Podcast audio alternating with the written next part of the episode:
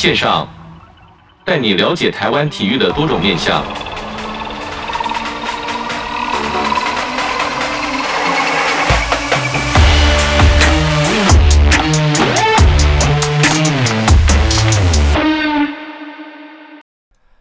体育线上带你了解台湾体育的各种面向。Hello，大家好，我是子敬。本周呢，带来的主题是这个体育线上报，带你了解的是这个体育署先前在这个有举办这个记者会，那，这个名字呢叫做建制多元校园安全运动环境计划。这个计划呢也是呃至至今已经举办了第三年了。那这个计划呢，我觉得非常有意义。有意义的地方在哪里呢？它其实你看，我们听到这个校园安全运动环境，就字面上的意思来说，环境，嗯，是不是感觉就是像是操场或者是游戏器材、篮球框、球场？等等这些的地方是要去做加强跟安全啊，其实也不然。它这个这个主题呢，这个记者会呢，着重于是在心理方面的，是从这个人际关系呀、啊，或者是性平、男女之间，或者是其他多元性别，它的这个综合起来的一个打造一个友善的安全运动环境。那本周呢，其实也很惊喜的有邀请到两位来宾来到节目中跟我们分享。首先呢，在上半段呢，是邀请了这个。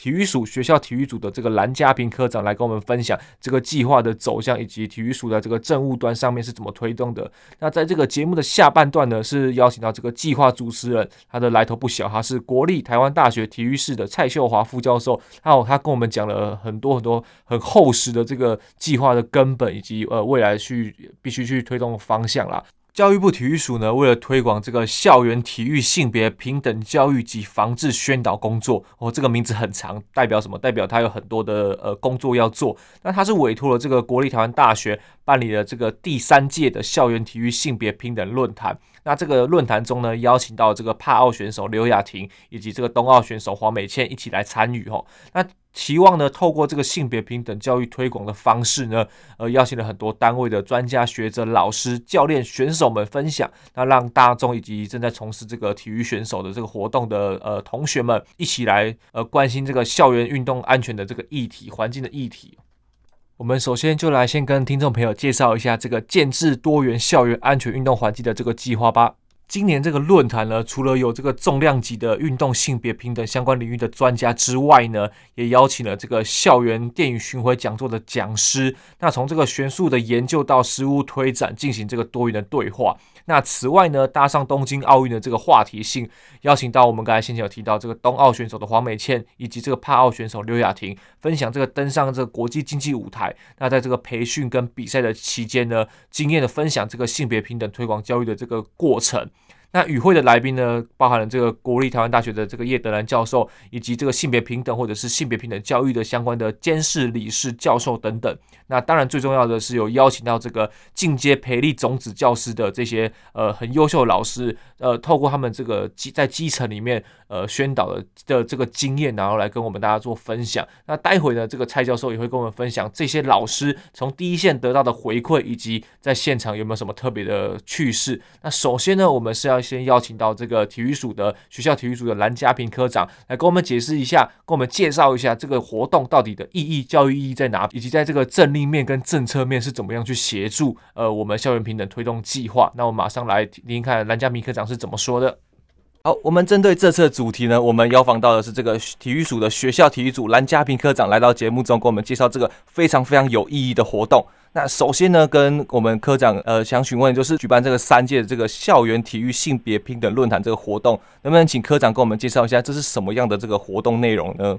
嗯，其实这一个论坛只是我们一个年度计划里面的一个部分。那我们最主要是透过这个整个一系列性的活动，包含电云巡讲，包含种子培力，跟最后的一个论坛的一个对话，想要透过点线面的方式，可以让大家透过各种方式，可以更了解性平这样子的一个观念。那尤其是说，大家知道性平教育很重要，可是性平教育并不是说，哎，你要注重性平，大家就知道什么叫性平。所以我们希望透过这样子一个对话的一个场合，让大家可以互相来讨论。来对话，来了解说，哎，大家各自在不同的领域上遇到了什么样的问题，可以互相提供解决的方式，或者是分享，呃，自己是如何解决的。我我想，论坛最重要的意义就是在于打造一个对话的平台。是，像刚才科长说，想要这种有有这个这个点线面方面，就是一个大范围的这个，让我们这个小朋友们知道这个校园平等这个呃的重要性。那其中这个论坛有类别有四个，我很好奇，就是像这个专题论坛就有分一跟二哦。然后主题论坛跟校园论坛等，那其中这个专题论坛，今年我看到这也邀访到这个奥运选手刘雅婷来做这个语谈呐。那以这个实际这个选手来的经验分享，肯定应该现场这个回响应该是很大的吧？嗯，当然，因为尤其今年刚好是奥运年，是。那雅婷很特别，她其实是我们帕号的选手，没错。那在现场里面，其实雅婷她也分享说，她第一次参加这样子的国际赛会，她也担任长旗官。那今年奥运有一个很重要的主题，其实就是性别平等的概念。是。那其实整个奥运，其实我们也在论坛上午的场次也有分享到说，今年奥运针对性别平等的推广做了哪些的努力。那雅婷她本人在论坛中，她也是分享说，她自己感受到在这样奥运的殿堂上，她感受到她受到的对待其实是。很很不一样的。那我觉得在这个对话的过程里面，可以让人家知道说，其实，在运动的场域内，其实性平也是非常非常重要的。其实这个主题论坛中有这个校园体育运动身体形象与自身体自主权，这个名字很长，不过简单来讲，就是是不是跟我们以前上课或者学校推的这个，不管是健康课啊，或者是体育课，甚至是表演课，就是要教导我们小朋友在认识这个自己的身体或者身体自主。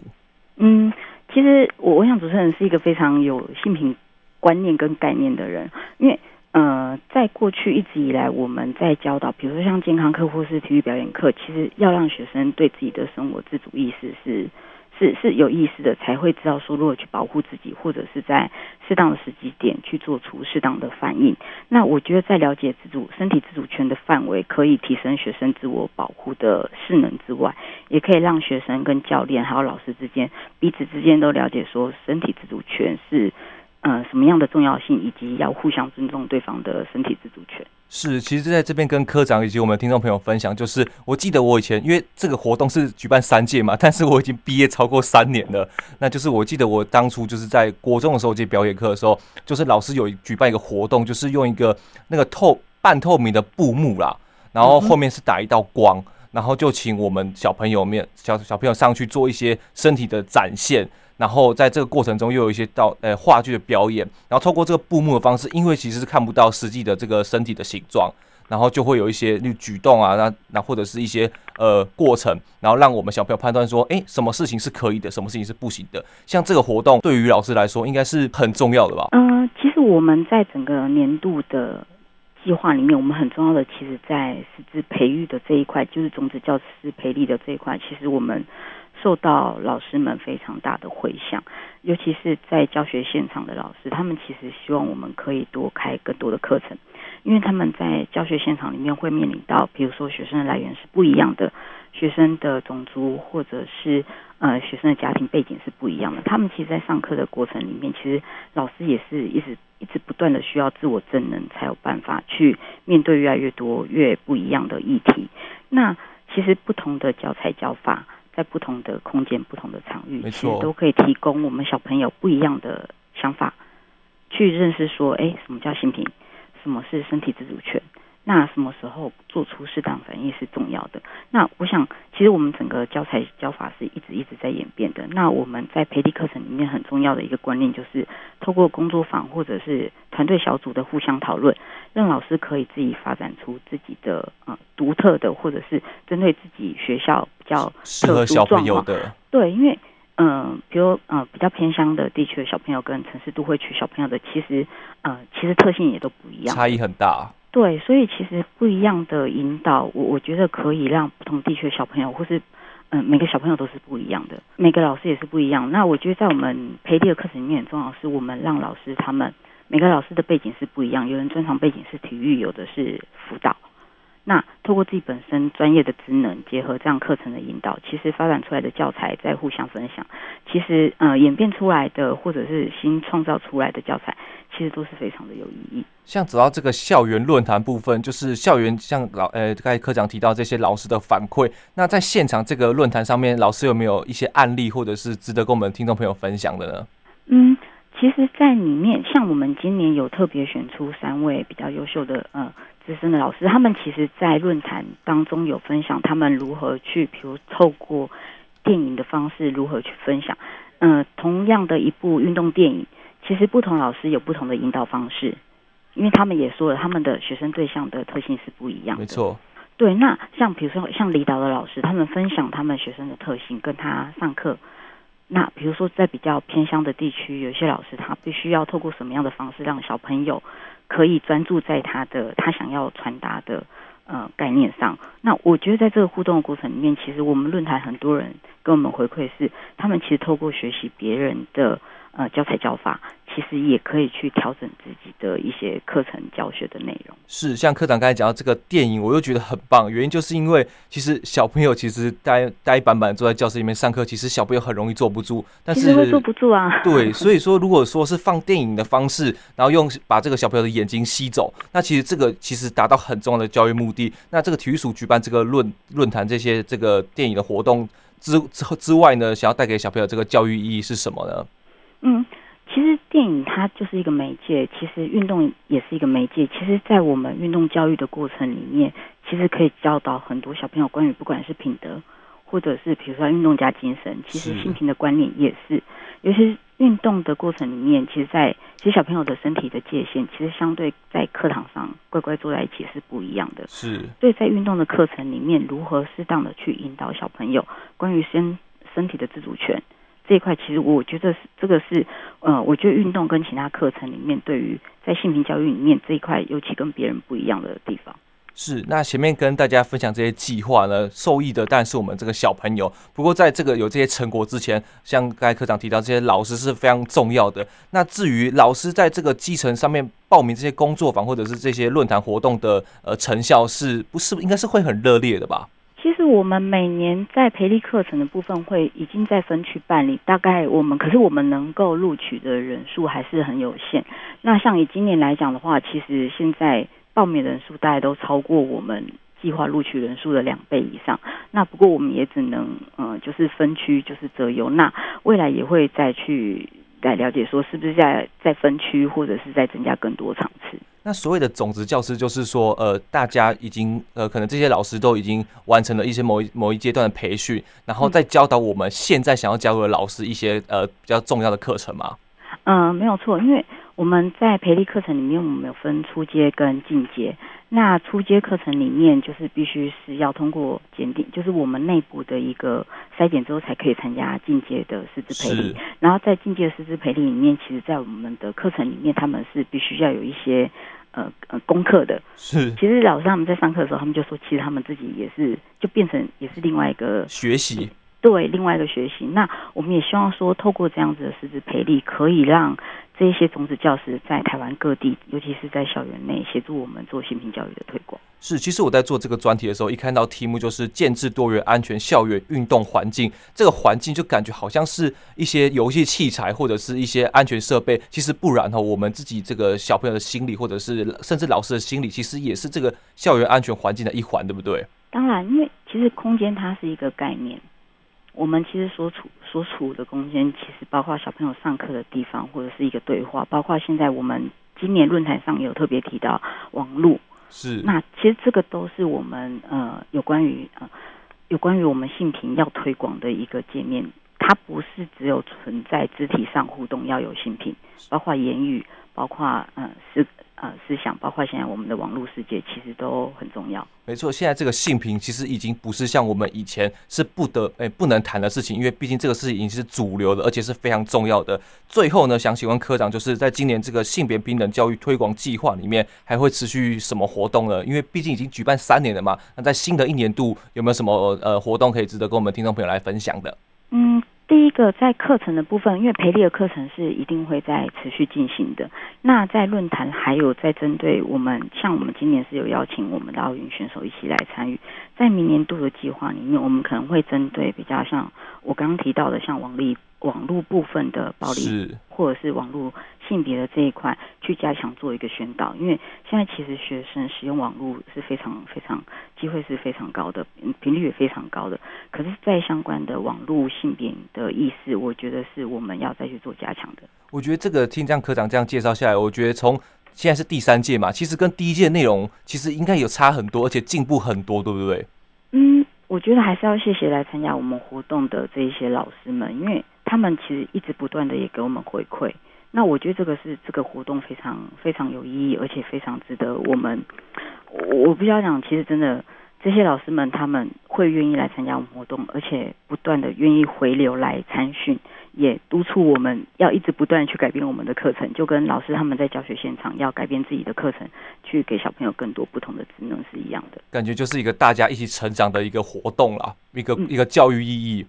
是。那今天很开心，就是邀请到我们这个学校体育组的这个蓝嘉平科长来到我们节目中分享这一次这个有关于这个校园安全、校园运动环境这个主题啦。那科长，谢谢你哦，谢谢您。好的，听到这边，我们先稍作休息一下。下半段呢是邀请到我们这个国立台湾大学的蔡秀华副教授来讲讲他身为这个计划主持人，在这个推动计划上面有没有什么呃难度，或者是有没有什么经验可以分享。那我们就先稍微休息一下喽。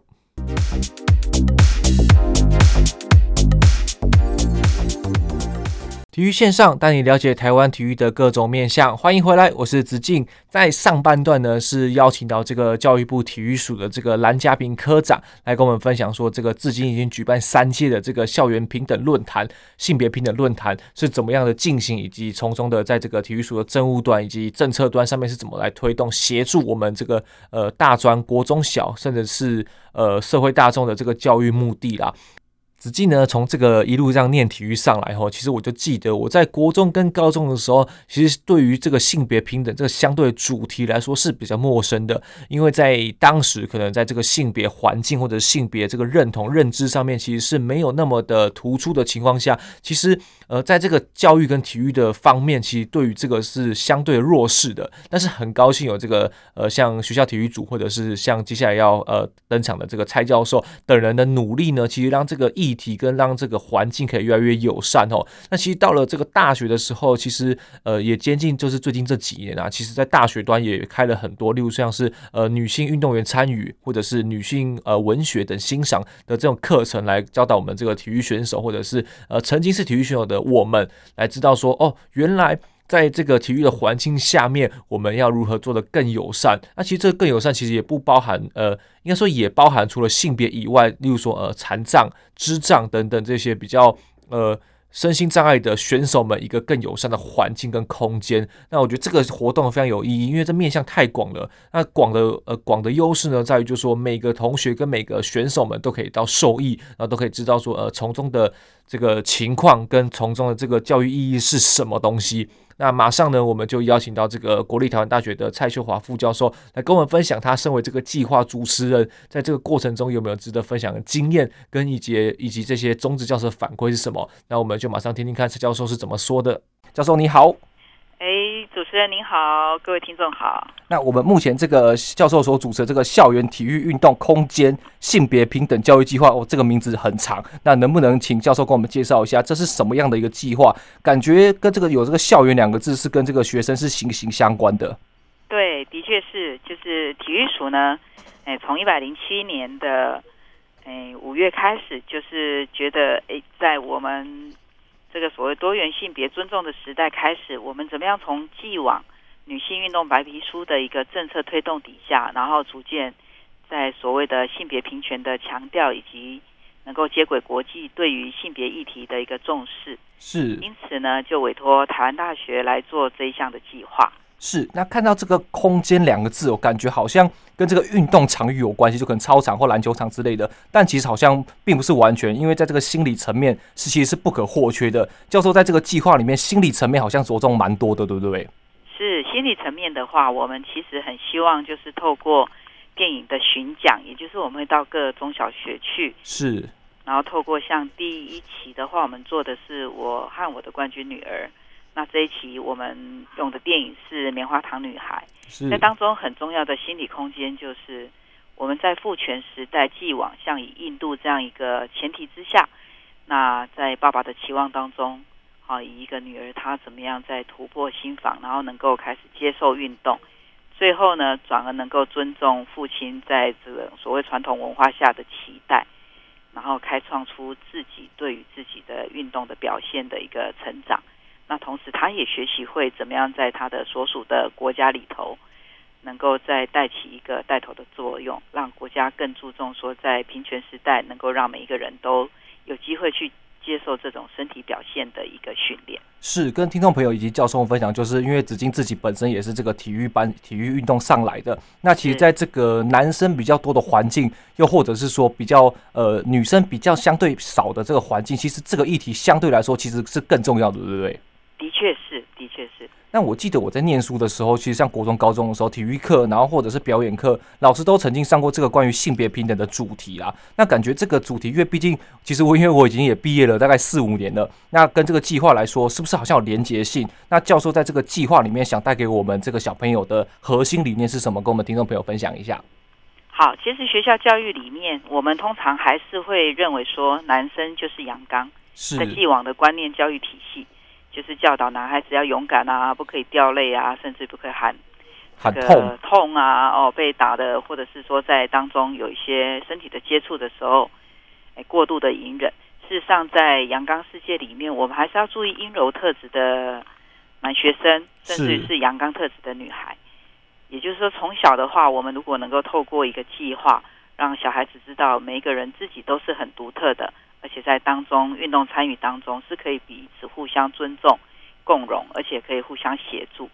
所以这个计划呢，大概分两条主轴来走。第一个就是教育推广的部分，我们透过师资培力，然后让老师们试着从我们的电影欣赏以及所谓的身体自主权的理解，然后再来配合性平法规的一个认识，是，然后最后能够做一个教案的 demo，在学校里面试行。是，我记得，啊、我记得我以前在上表演课的时候，国中时候上表演课有一个很很印象深刻的一个一堂课，就是老师把那个半透明的布，那个投影布幕挡在前面，然后我们在。光是从后面照，然后老师不告诉我们说，在布幕后面的是男生还是女生，然后透过一些舞蹈的展现，然后跟一些告诉我们小朋友说，什么事情是可以做，什么事情是不能做的，这个概念感觉好像在这个教材里面很常去做应用，或者是说老师其实是可以在这个课程中，呃呃做一些发挥的，对不对？的确，我这样听起来就是子靖的老师非常的用心，他首先透过这个薄膜跟灯光来打破性别的刻板印象，没错。因为我们看不到究竟对方是女生还是男生，所以我们可以透过一个比较理性、好比较观察的角度去从自己的内心出发。这也是当代教育里面很重要，就是怎么样在校园里面先能够细心的观察，然后用尊重包容的观点先去做一个探讨。不要马上就是下一个评断这样子。是这个这个课程我真的印象深刻。你看我现在已经毕业了这么多年，我觉得这个老师，我现在非常感谢那个老师，因为毕竟呃在小朋友的年纪，其实对性别平等或者是男生女生其实界限不是那么的明确的时候，其实在这个时候是呃给小朋友教育一个非常好的方式，对不对，教授？是这样，他能够在这个互动观察当中，也许我们在就是中年级、小学中年级以前，其实对于这个社会文化价值。是更加的平等，孩子们没有太多的一个框架，对框架，还有男女性别的一个差异，甚至于运动阻碍是比较低的。是没错，那在强强化的部分，没错。那在这个先前呢，这个教授这边也跟体育署举办这个校园体育平等论坛啊。那这个与谈人一字排开，我我觉得这个梦幻阵容，在有这个性别平等教育协会的的这个秘书，或者是一些老师，还有学校的教授。那在这个历年结果分析下，因为毕竟已经举办第三届了嘛，是那是不是也对这个环境，或者是对我们这个空间有什么一些倡议的议题呢？哎，在我们这三三期城的一个过程当中啊，我们每年每年这个体育署都有就是委托我们办的论坛。那今年的论坛里面有一个正大的方念轩副教授，是他其实是在专案的成员里面，我们在会议上就发现，现在网络时代大大大家对于这个网络上面的这个所谓自主权或者是尊重，甚至网络霸凌的事件的理解，有需要透过这样子的一个理念来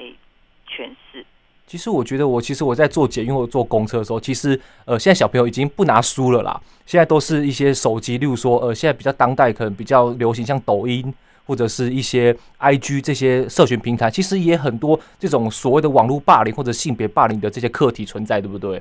对，因为有时候我们很很常被就是从众心理是啊，就对一个事件就是会下自己的批判，那甚至运动员在冬奥的成就表现。好，我们往往会过度于受制于那个所谓金牌奖项的一个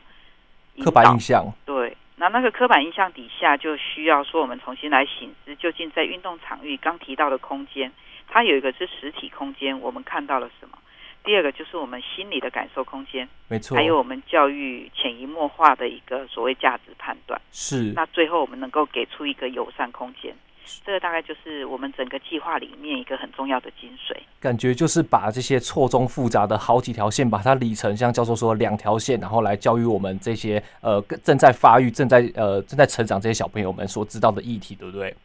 对，我们希望就是可以引导。那另另外一方面，我们发现近年来就是在这一些所谓校园的运动性平事件当中，有一件事情很重要，就是当我们对于这个教练的。哎，模糊不清，有时候就是校外他不是很正直的教练，可能是课外活动指导的教练。那在体育署或者是教育部的推广的这种所谓性平教育研习当中，这一块的老师是比较少的。但是往往在课外体育活动指导的这些人员，或者是我们所称的老师或教练，那他更需要有关于性品的推广。所以未来我们会建议，就是说。不管在体育署或者是各民间单位，对于在运动场域指导人员的这一块性品的研习或交流，应该要更多，那可以让校园里面更安全。就是早刚才我们早先有提到的，就是说怎么样建置一个。安全的运动环境，友善的空间，的确没错。那在这个学术跟执行方面，虽然说方向是一致的，但是其实还是有一些不同的之处。想问教授，就是说在组织计划这个时候，得到这个第一线所谓的第一线教师或者种子教师的反馈，有没有一些值得分享的？他或者是他们又是如何成为这个厉害的种子教师的呢？哦，厉害的种子教师的确是非常棒。我们今年有三十位是进阶的老师，那他们提出了二十六项教案里面。就分别用了各种，哎，不管是游戏模式啦，或是学术模式啊，或是电影观赏模式，做出了二十六个非常棒的教案。那在当中，他们给出的一个有几个疑虑：第一个，究竟体能是不是性平当中必须要给予公平对待？哦，这个很值得思考哦。对啊，就是为什么跑八百、一千六啊？为什么有人跑八百，有人跑一千六？对，那在这里面可能会有一些运动生理学上面的一个。因素了哈，我们当时候在设体适能所谓评量的时候，可能考考虑到它的有效性。那对于这个距离而后，我想在诶国家的那个教育体制里面，有关于体育或体适能检测这一块，我们会再努力来尽量达成，让所有的参与检测的同学们都能够达到安心，然后能够面对说，哎，我们在做体适能检测，其实是为自己像健检一样。了解自己的一个学习的现况，有哪些的运动处方可以帮助同学来进步？没错，像教授刚才讲到三十个种子教师，可是台湾有好几百所学校，这三十个教师够吗？其实是不够的。我们期待这个专案能够持续的推广，然后甚至于能够在各单项协会，好像我们运动总会有很多的单位，那现在的教练研习也都有纳入性品，没错，相关的研讨，还有救生员的培训啊，或者是。红十字会这些的一个教练人员的指导里头都会有融入，感觉这就是像从一个呃从旁边辅助的一个计划，变成其实是变主流，而且是必要的计划，对不对？应该我们在整个社会上，就诚如子敬说的，就是说，哎，怎么样把需求变成一个必然？没错，那必然当中怎么融入生活，融入我们学校体制？就像现在课纲已经有性平教育的一个纲领在里头，没错没错。那大家可以整体来关注这件事情，甚至于包括海外的，诶进来的一些移工啊，我们都应该在这方面能够提供一些有关于性平方面的协助。那甚至于像我们职业运动当中的运动员，是他可能跨文化到了台湾来以后，我们怎么样在地理上？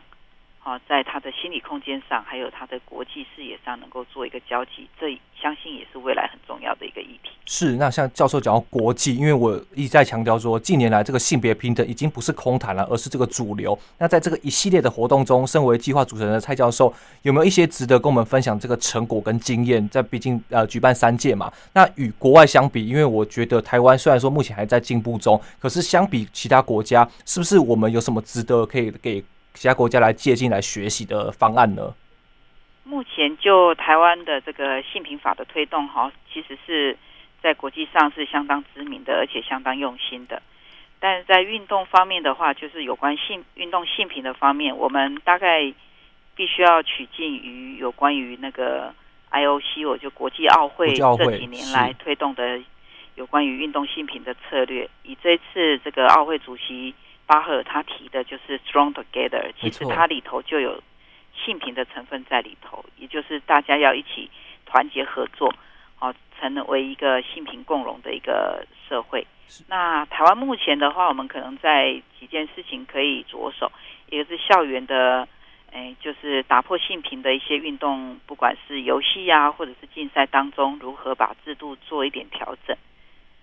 好，那我们目前大概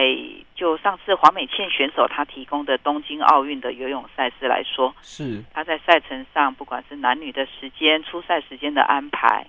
或者是男女合作的项目，以及男女出赛的项目，都有一致性的趋势。因为毕竟这个运动感觉是就是全年龄、全人类，不管你今天就我们撇开性别来说，从零岁到可能八九十岁，其实这都是有这个。这个呃友善空间的环境，大家一些共荣的环境，对不对？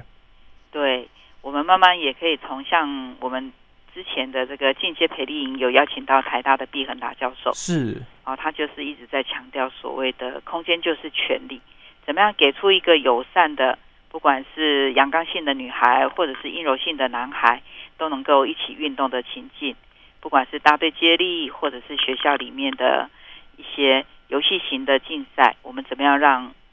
诶不同性别的小孩在当中都能够得到尊重？没错，那在台湾在这方面领域，就像有像有像这个蔡教授等人的努力啦。那以成果来说，其实我们看到成果已经逐渐构出这个友善运动空间的这个终极目标。那接续还会给我们这些小朋友，除了这个电影之外，还会带给他们什么样的教育意义呢？在下一个年度的计划，其实我们会陆续跟体育署。学校组这边来讨论，就是如何借由之前体育署有推动的几本手册，是还有所谓数位漫画的一个影像，还有就是，诶，防止这个所谓性骚扰相关的手册，怎么样连接成一个有意义的，诶，教学手册或指引书。另外，台大的叶德兰教授在台大也有一个性别跟人口的研究中心，是那他同时也是。诶，行政院的性平委员，好，那在当中我们也在想说，怎么样从亲子之间，哦，亲子之间没错，诶，亲子之间，或者是家长、学校以及小朋友之间，能够大家共同来做一些有意义的这个性别推广的认识。这也许是我们在未来展望上面大家可以做的事情。是我们讲到这个体育有个育字哦，就是有这个教富有教育意义。那但是教育里面有好多条线，那这个性别毕竟是它是一个最重要的一条线。你必须先尊重别人，尊重自己，然后你才有一个好的运动环境、运动空间，对不对，教授？的确是。那体育署这几年很努力的，就是有在做性别统计的一个部分。我们在就是这次的论坛当中。诶，花花莲的这个东华大学的德胜老师也有提到，就是说性别统计这一部分可以让我们了解目前校园里面有关于诶性别不同性别的需求，以及各种教练人才，甚至于师资人才，甚至于小朋友的选手的比例、体育班的师生比等等。那再就是全大运的性别专区，在成大今年也首创了全大运的性别专区。是我有看到那个网站，没错。嗯，对，然后就是怎么样把这个性别主流化能够确实的落实，那在各单项协会当中也能够逐渐提升领导人的这个性别平等的一个